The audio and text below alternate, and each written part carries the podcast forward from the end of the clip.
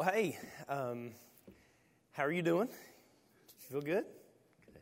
Um, have you ever thought about, I'm sure you have, have you ever thought about how every action, you know, potentially impacts other things around you? Have you ever just kind of chased that in your brain?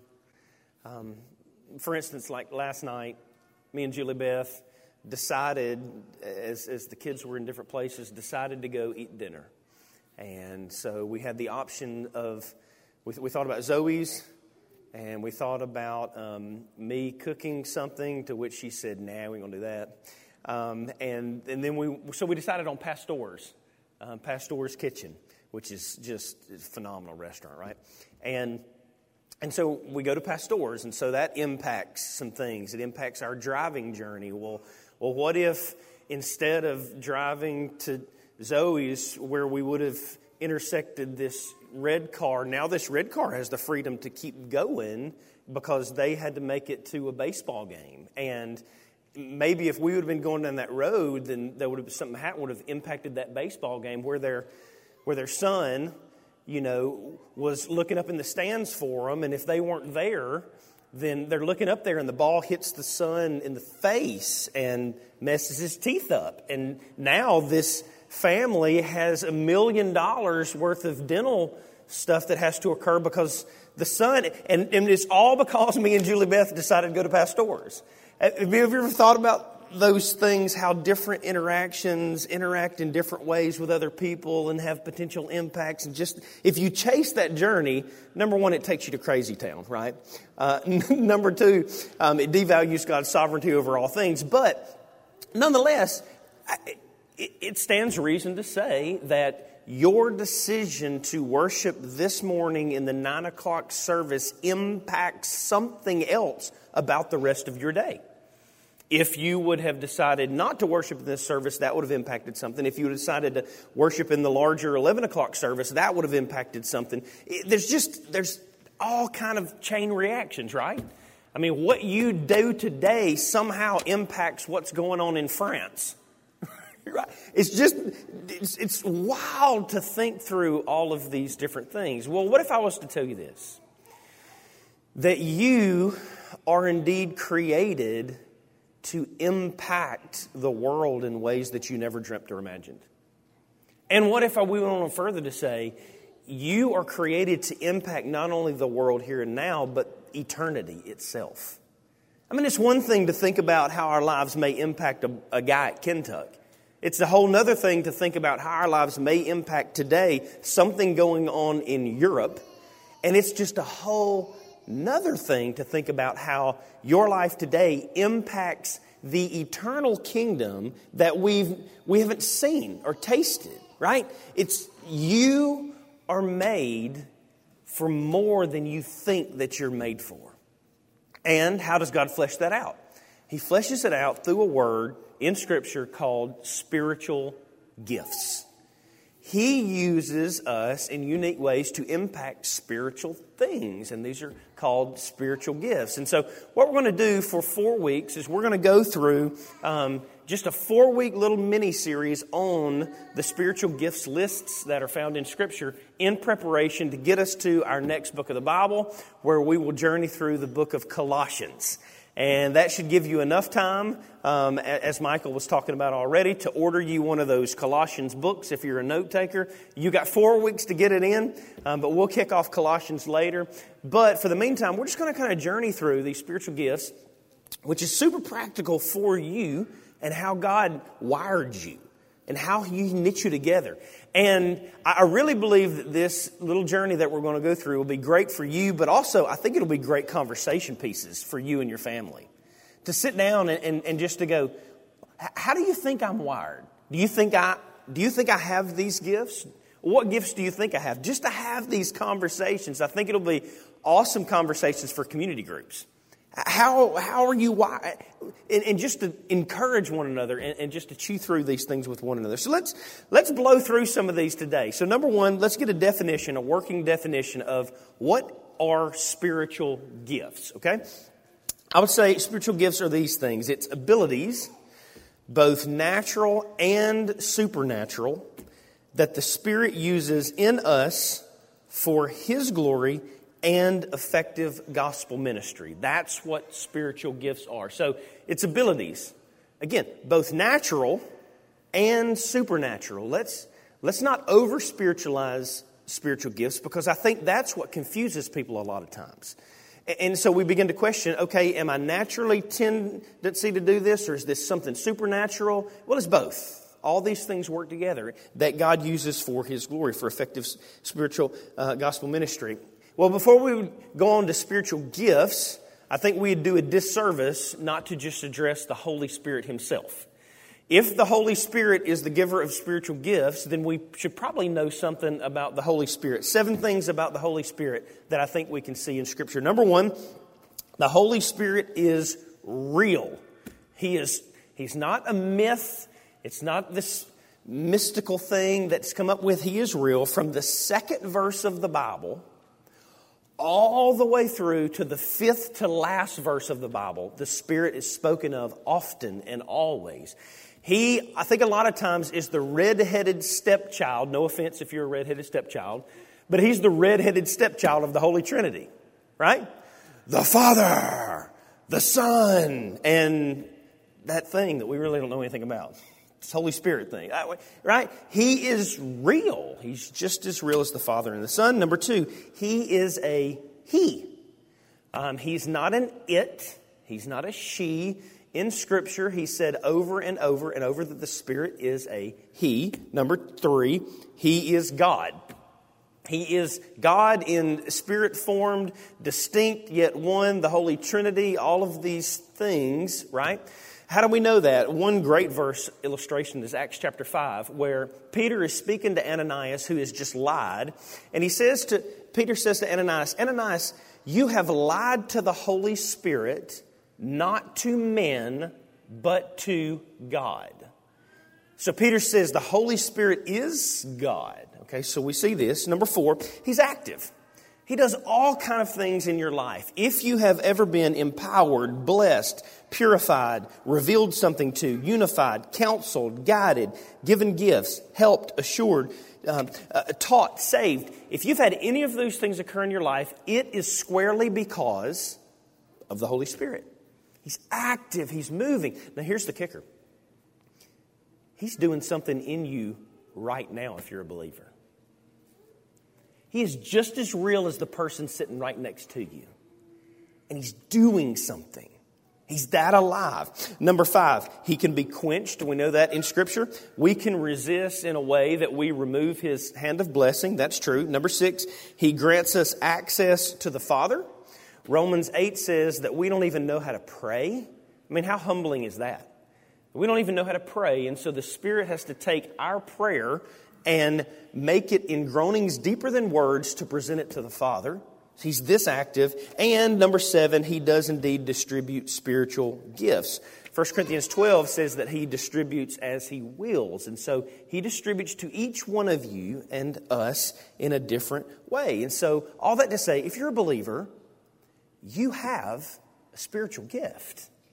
And if you're a believer, I'll go on to say this you don't have just one spiritual gift, you have multiple spiritual gifts and abilities. Maybe we could say the flip side as well.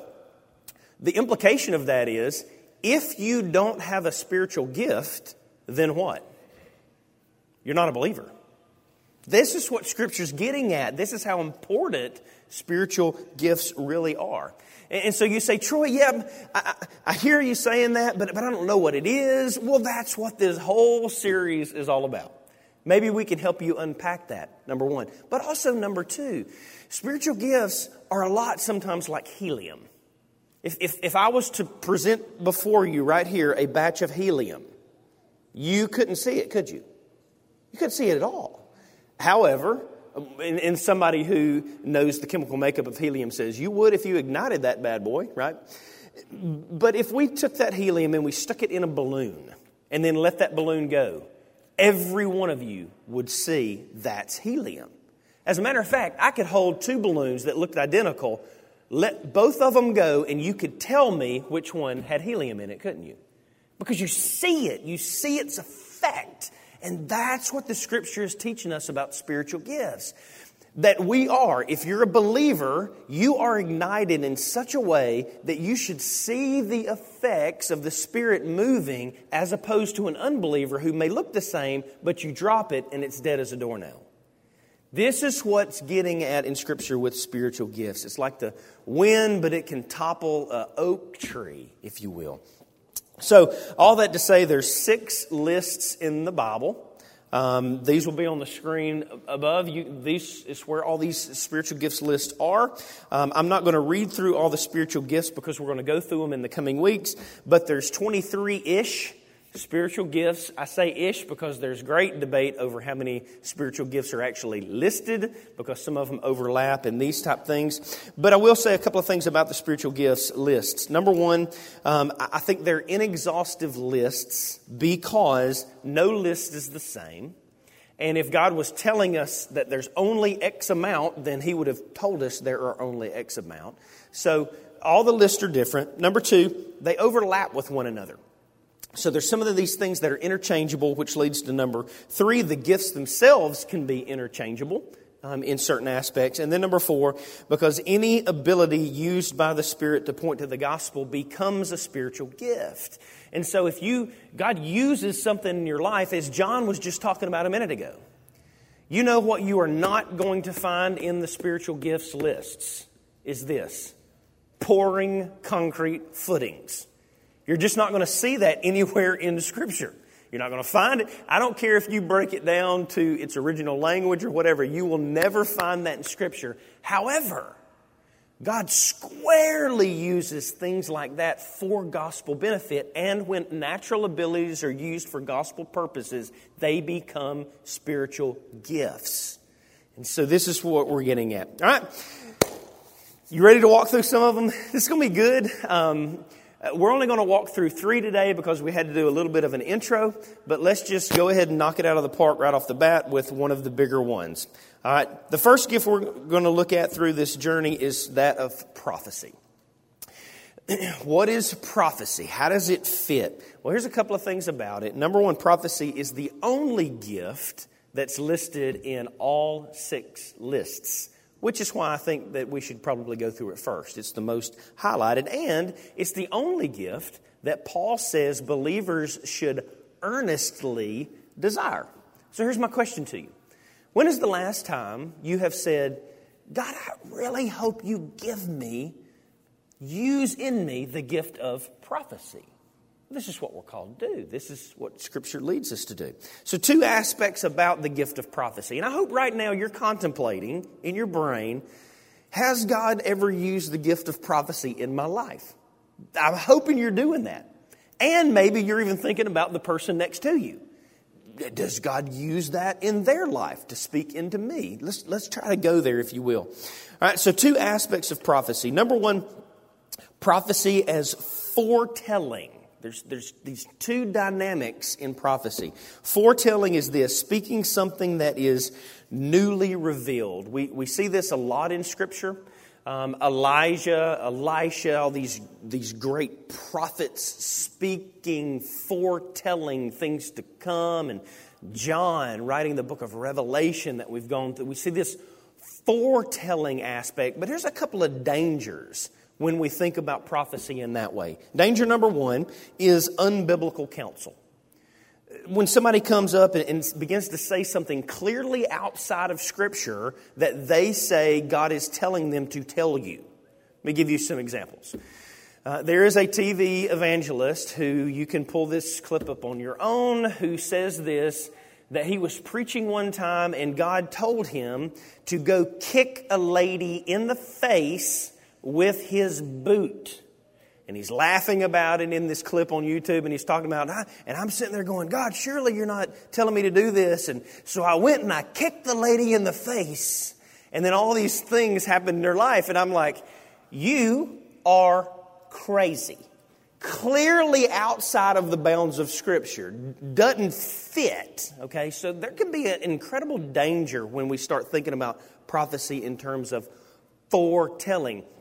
What I'm saying is this God did not tell that man to kick that lady in the face. because it doesn't fit with the rest of Scripture. So there can be a danger in that. And then danger number two is this divine God complex authority with the gift of prophecy. What I mean by that is, is when people walk up and claim to have the gift of prophecy and say, God told me to tell you. Well, the moment they walk up and say, God told me to tell you, they've just established themselves as the authority.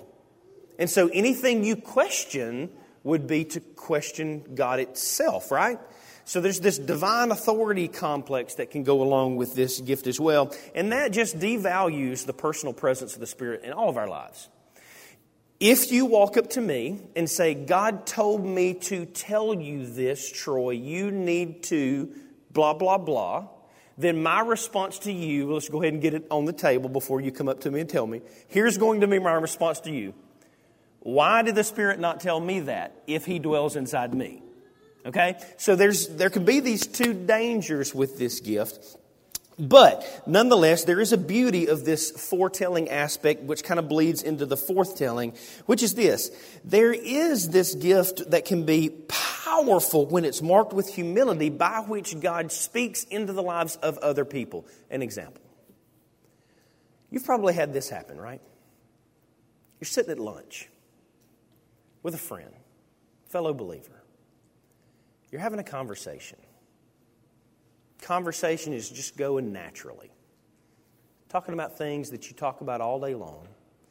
And then all of a sudden, that person says, Hey, you know, I didn't know how to say this, but like, I've just been pray- I've been thinking about you a lot. I've been praying for you. Or maybe they send you a text out of the blue. You've just been on my mind. And I'm not saying that that God wants me to say this or whatever, just, but I've been praying for you. And then they speak something in your life, and it is squarely for the need of the moment, and it hits you deeper than any words you could have ever dreamed of. You ever had that happen? You've had that happen, haven't you?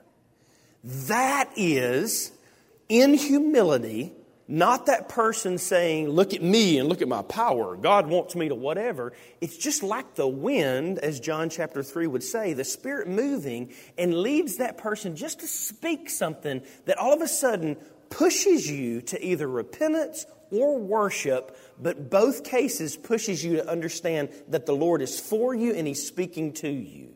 You ever had that happen? It's a powerful gift when used rightly, and this could be this, which leads into number two prophecy as forthtelling, speaking something more fully that's already revealed in boldness. Now, we could even take that to another level. Uh, a, a, my go to for this, I just think, and he would disagree because he disagrees that this gift even exists, but John MacArthur has this gift. If you know who John MacArthur is, he is he's a he's a theologian, he's a pastor, he's a biblicist. And anytime uh, CNN or, or, Fox or MSNBC or whatever has some debate, they'll usually kind of go to John and bring him in. And it's uncanny as he sits there and is able to speak the scriptures into real life situations that have nothing to do with um, him or, or anything else, but it's just it's a clarity in a way that just makes sense with boldness what has already been proclaimed in Scripture. He has the ability to speak truth that's powerful and unique in a way that's not just normal teaching. It, it, impacts culture. He speaks. You can either accept it or not, but here's what the Word of God is to where everybody walks away going, I may not agree with him, but at least he's speaking the Scriptures. I understand what that's saying. I understand what that position is. And so this is this unique power, this unique clarity, this unique boldness. And so how do I know if I or someone else is speaking prophetically? Four things. Number one, did it come to pass? Was what was spoken, did it come to pass? Because Deuteronomy 18:22 says we can test all prophecy by did it come to pass or not. Number 2, where was the attention directed when it was spoken? Was it to glorify that person? Or was it in such a way that God received glory in all things? Number three, does it line up with Scripture? It's what's being said, does it line up with the rest of the consistency of Scripture? Because In the latter days, God, in the former days, God spoke through the prophets, but now, Hebrews says, God speaks through the Son, through the given word. And then, number four, what do others in the church think? What do, in by church, I mean big C, what do other fellow believers think about what was said? And, and so in 1 Corinthians 14, where prophecy is spoken, of, is spoken of, Paul says, let others weigh in literally to what was said. So, all that to say, does anybody want to stand up and tell us that you have the gift of prophecy? All right, I just made the whole room awkward, right? But nonetheless, so, so, this is this gift. Let's think through and worship the Lord because of that. Number two, let's look at the gift of apostleship. Apostleship, literally a sent one or a messenger. Um, some of you guys may have got a Twitter invite to be friends with Apostle uh, James or Apostle Tom or something like that. Okay, so there's a twisted notion of apostleship. But what is apostleship? Two aspects of it in Scripture. Number one, there's this narrow sense of the apostle that we're talking about when Galatians 1, when, when Paul says this I am an apostle set apart by the Lord. Very narrow, very specific, very pointed, okay? And he had authority, as did the other 11 apostles, and you could add a couple more on with that, to write words and to say words that were indeed equal with the words of Christ. Okay? At that time, the scriptures were not penned, and so God gave apostles to speak with the exact same authority as Christ's words. And so when the apostles spoke, they spoke the very words of, of God in quite a literal sense. And so they had this authority to found and govern the first church. But there's a couple reasons that, in the narrow sense, the gift of apostleship just doesn't exist anymore. There's no way it can exist because there was some requirements to be that type of apostle in this narrow sense. Requirement one, number one was they had to have seen the resurrected Christ in the flesh personally.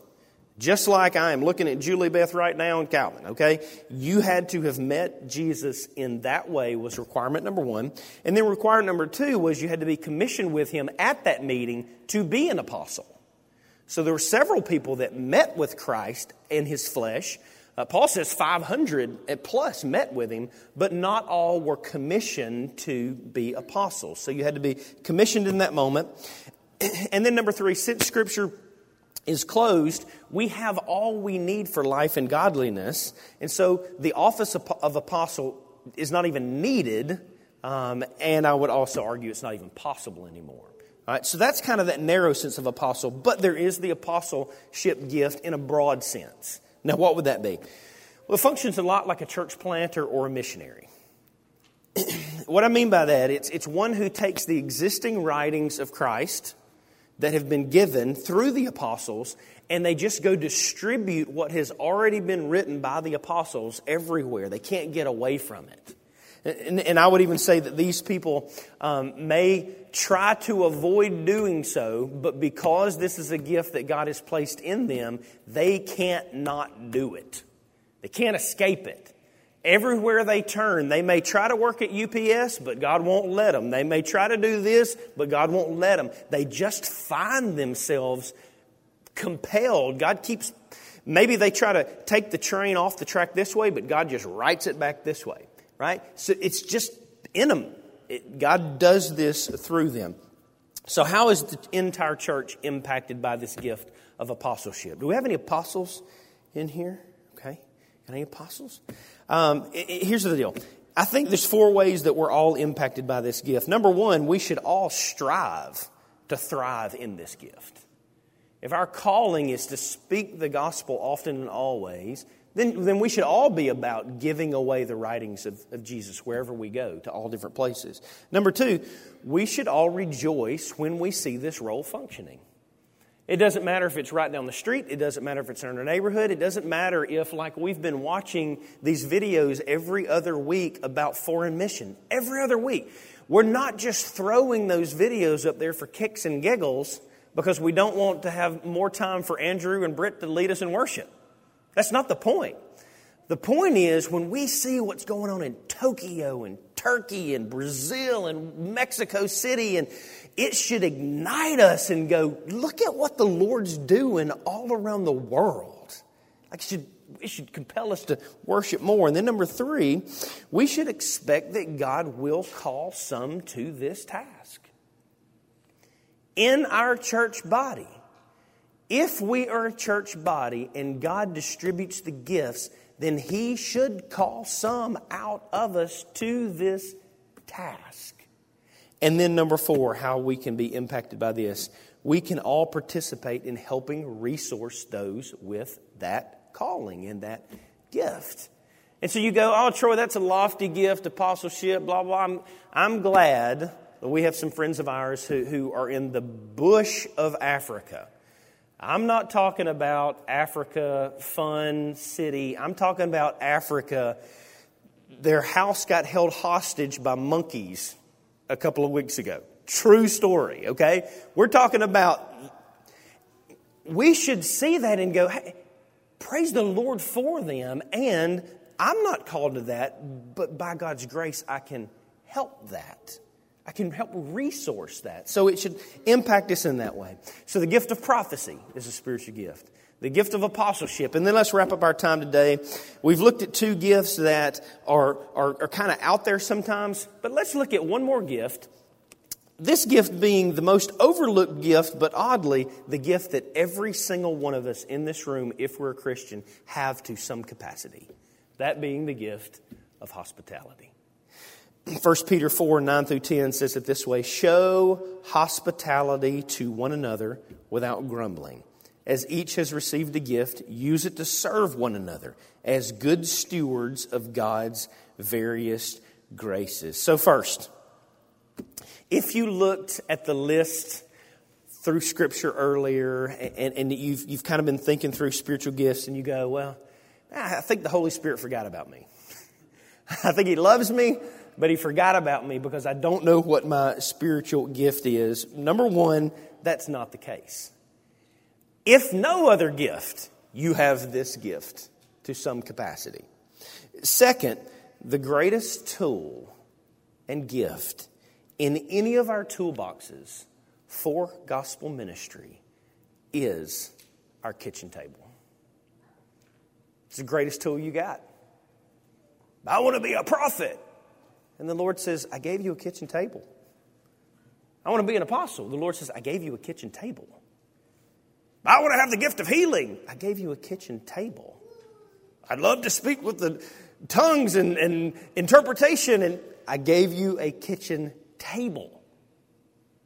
At the kitchen table, more ministry happens than anything else, and it's the gift of hospitality. It is the moment by which relationships are birthed. And when friendships are birthed, conversations are birthed out of friendship. And when friendships are birthed with conversations that birthed out of friendship, for the gospel centered person, it will always get to conversations about Jesus at some point. Bank on it. Just always will. And which kind of leads me to the next thing that gospel, in that case with this gift, it's, it's no longer a, a sales pitch, is it? It's just a natural conversation that flows out of a real love for one another. and so, what's the difference in somebody who's just hospitable and the Christian who has the gift of hospitality?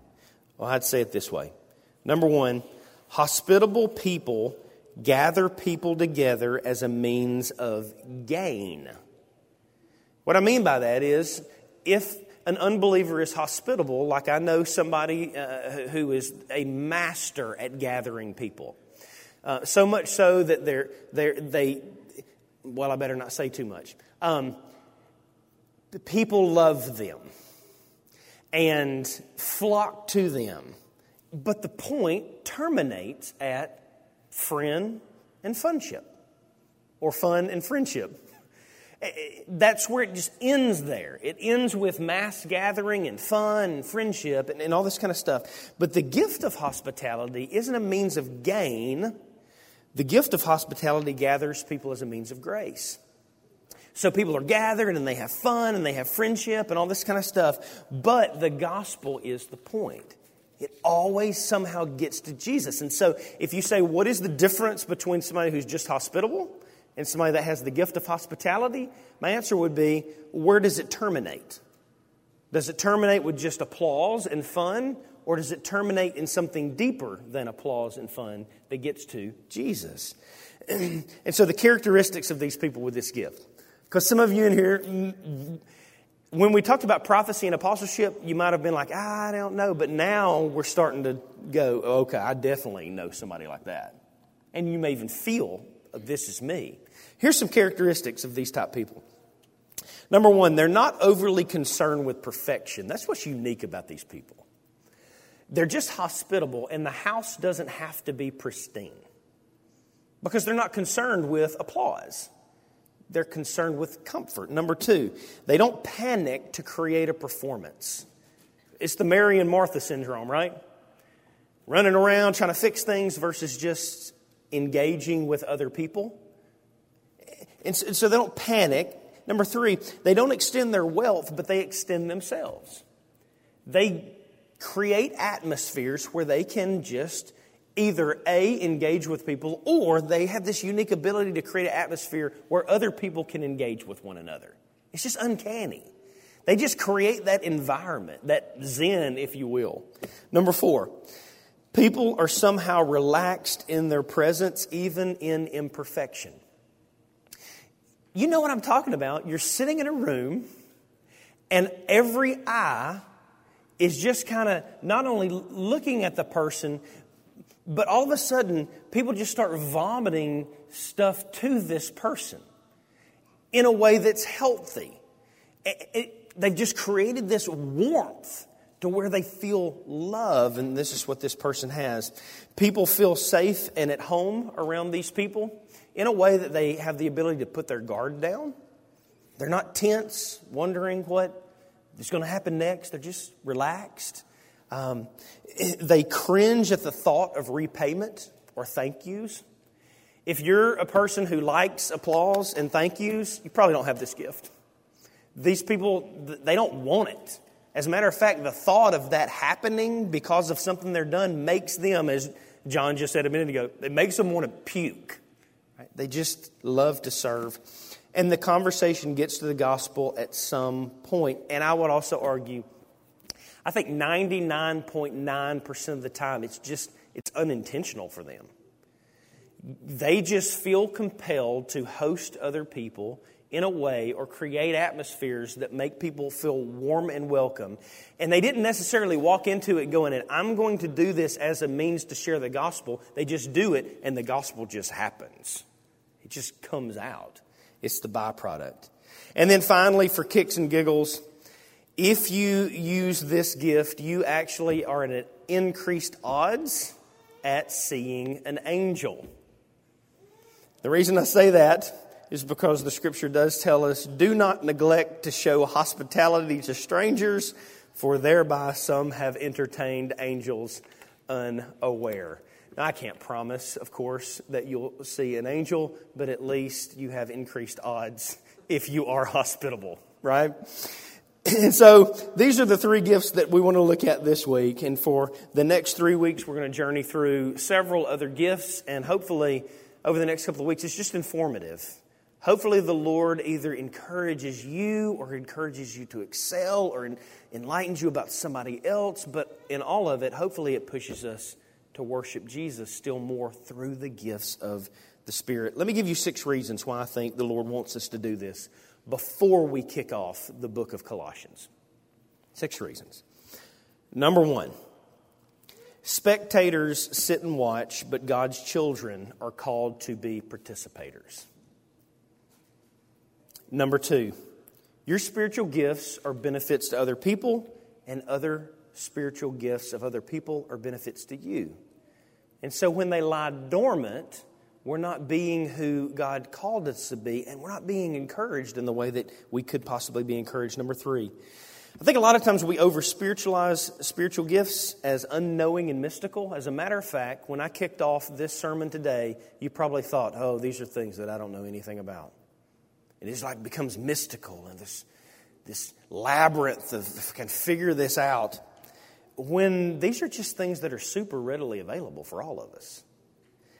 Number four, as we think through spiritual gifts, God will always open eyes for opportunity to use those gifts. Number five, seeking after spiritual gifts is seeking after the presence of God, which is always for our good. And then finally, leveraging your life this way impacts the world and also impacts eternity. That's where we begin this whole thing. So, as we just thought about prophecy and apostleship and hospitality, I take you back to my first question. What if God wants to use you to impact not only the world, but the eternal realm today by your actions? Because He is, and He will through you. So you won't hear us present these gifts as like these special forces, elitist type Army Ranger, like the, the Green Berets. I mean, we watch the Navy SEALs video cause, videos because we're like, they have special gifts and special abilities. They're like superhumans. And I think a lot of times we can take spiritual gifts and think, oh, those are the elitist, when Scripture says it's not that way at all. The spiritual gifts, reality is that God takes common, normal folks and uses us incredibly for the sake of the Lord.